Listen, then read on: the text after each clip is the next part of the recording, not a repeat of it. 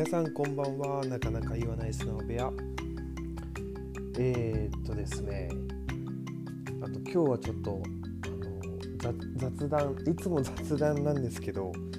あの本当のリアルラジオみたいな感じであの聞いてもらう内容なんで、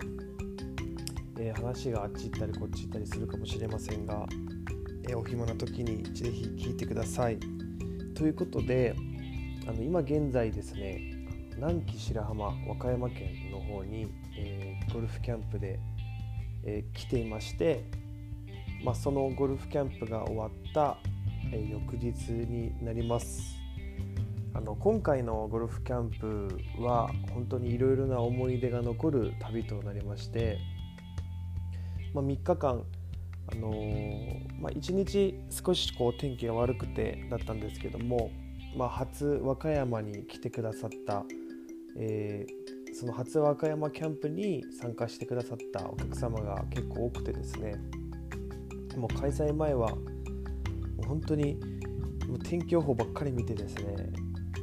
あの東京は雪予報ということで、えー、テレビをつけても、えー、YouTube を見ても、えー、LINE ニュースを見ても、え大雪で、え東京が大変なことになってしまうということでうーんいや皆さん本当につけるのかなとか自分がつけるのかなみたいなところで非常にストレスを抱えるキャンプ前の数日間だ数数日間だったんですけど、まあ、自分は一足先にやはりあのお客様を迎えて自分が行けなかった場合に備えて前日移動したんですけど埼玉県に住んでるんで羽田空港まで約2時間弱ですかね。で今コロナの関係であの自分の最寄りの駅から羽田空港までのバスも、えー、全部止まってましてもう電車で行かないといけないかったんですね。で雪降るから車も最悪使えなくなってしまうし、え、電車もなんか最近ビビってるのかもうなんかすぐ止まっちゃうみたいなこうねいろんなこうメディアとかいろんなところで多分何かがあった時に批判されるんでもうなんかニュースもすごくオーバーな言い方でこうまあ雪だったけど雨だあの雪降んなかったらまあ良かったけど雪降らないって言って雪降っちゃったらまた叩かれるしみたいな部分でまあ世の中がやっぱりこ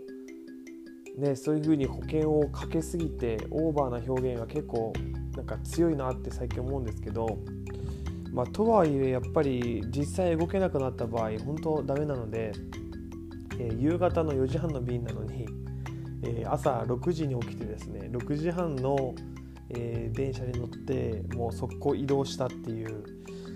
まあ本当にあのまあ結果的にねあの雪ももうほとんど降らなくてもう羽田空港なんて 雪もぱらつかなかったんですよね。まあ、それはそれで本当に OK だったんですけども、まあ、本当に8時間ぐらい空港周辺で過ごしたり空港で過ごして、まあ、おかげであの動画編集とかもできたんで よかったんですけど、まあ、やっぱり、ね、そういうこともあったり、まあ、無事に開催できてっていうとこだったんですけども、まあ、それで初和歌山の方もいたんで天気を晴れてくれと思いながら祈っていたら、えー、案の定2日間晴天に恵まれてですね本当に、えー、最高のキャンプの3日間でした。でその帰りなんですけど、えー、本当に皆さん本当にありがとうございましたって言ってたら、えー、霧で飛行機が飛ばないというアナウンスが流れてですねもうこれってもうなんかその飛行機が飛ばなくなるとかその霧で飛ばなくなるっていうのは僕も漫画の世界だと思ってていやそんなことあるっていう絶対飛ぶよと思ってたんですけどあれほんと飛ばなくなるんですね。いやびっくりしました。ますますもうなんかこれから霧予報になった時にもうまたビビる要素が増えちゃったんですけどいや本当に飛ばなくなるんだと思って。でそこで思ったのが飛ばなくなった瞬間に「あの飛べません」も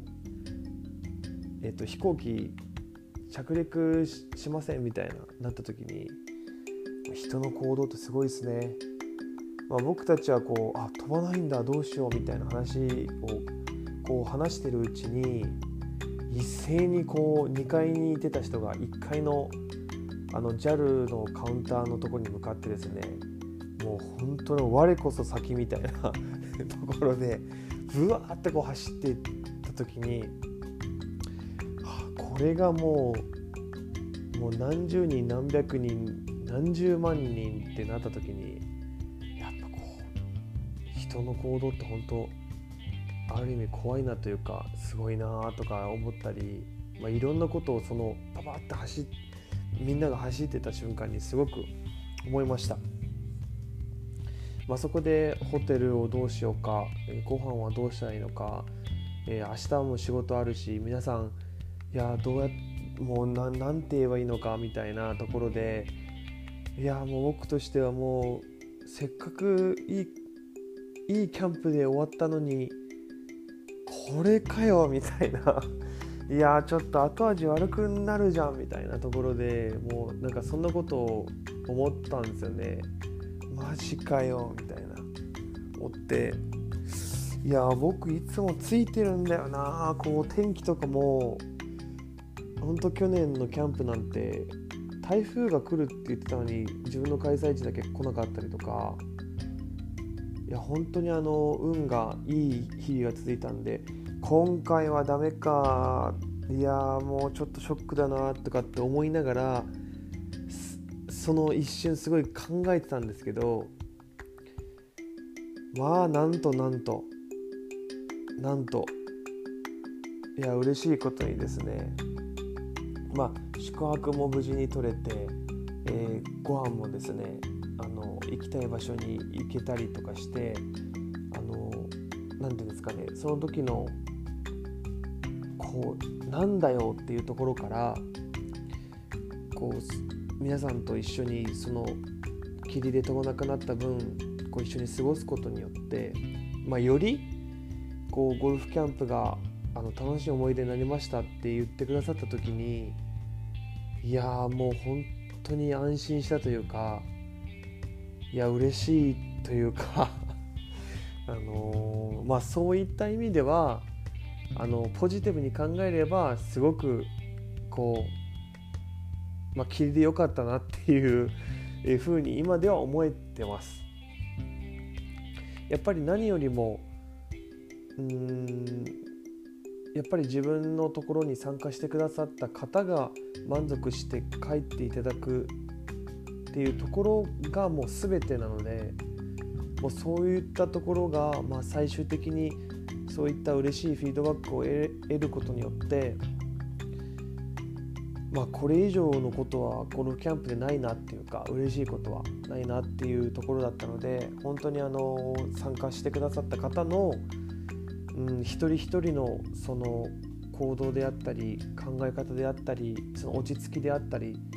あのつくづく自分はお客様に恵まれているなってことを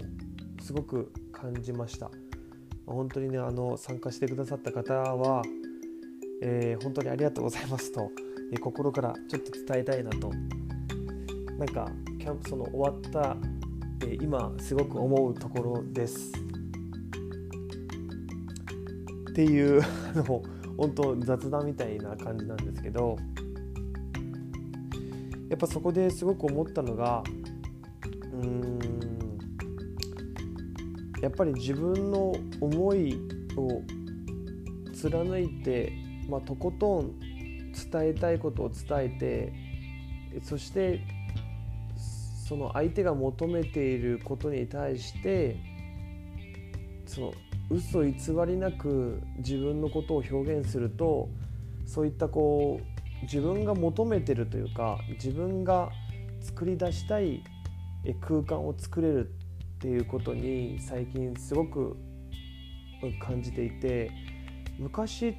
昔は本当に自分がどう接すればいいのかどういうふうに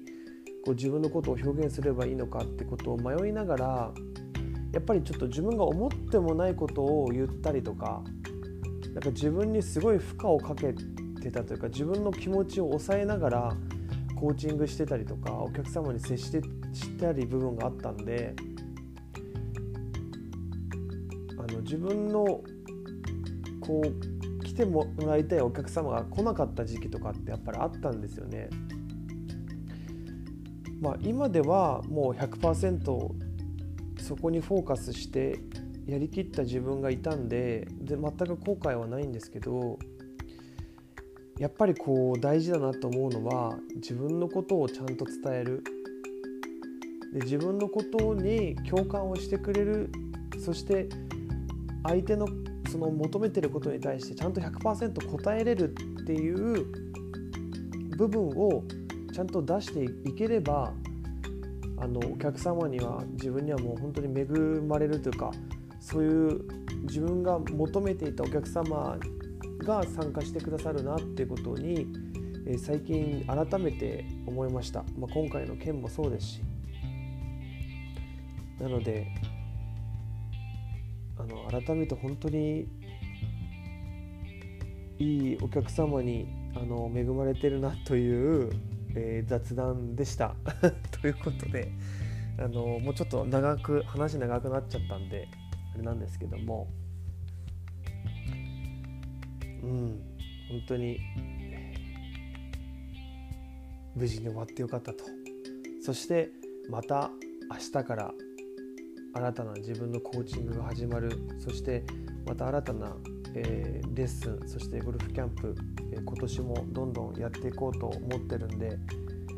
えー、たくさんの方に参加していただけたら嬉しいなと、えそれに、え合うコーチングそして自分の思いを発信していこうかなと、えー、改めて思った、えー、南紀白浜キャンプ、えー、終了後の気持ちでございます。えなんかねこれを聞いている方が、あのまあ、僕のレッスンを受けたことがない人であっても、え他のコーチに受けている方も多分何人かいると思うんですけどもなんかそういう方もなんか自分の信頼のおけるゴルフコーチなのかどうかえー、そういう意思疎通ができるコーチなのかっていうところを、えー、しっかりこう考えることによってお互いいい空間そしていいゴルフ仲間に恵まれるんではないかなと、え、思っております。あの何かのね、まあ、今回ちょっと雑談なんですけども何かのきっかけになれば嬉しいかなと思っております。え最後までご視聴いただきありがとうございました。え次回はちょっとあるテーマについてお話ししようと思うので、近々収録をしてアップしていきます。えー、あとですね、あの YouTube 頑張っております。え、僕なりに頑張っております。皆さんぜひあのチャンネル登録していない方はよろしくお願いします。そして、えー、必ず見た後には良かったなと思ったらぜひポチッと、えー、0.001秒で終わりますので高評価よろしくお願いします。ということで皆さん良い一日をお過ごしください。ではさよなら。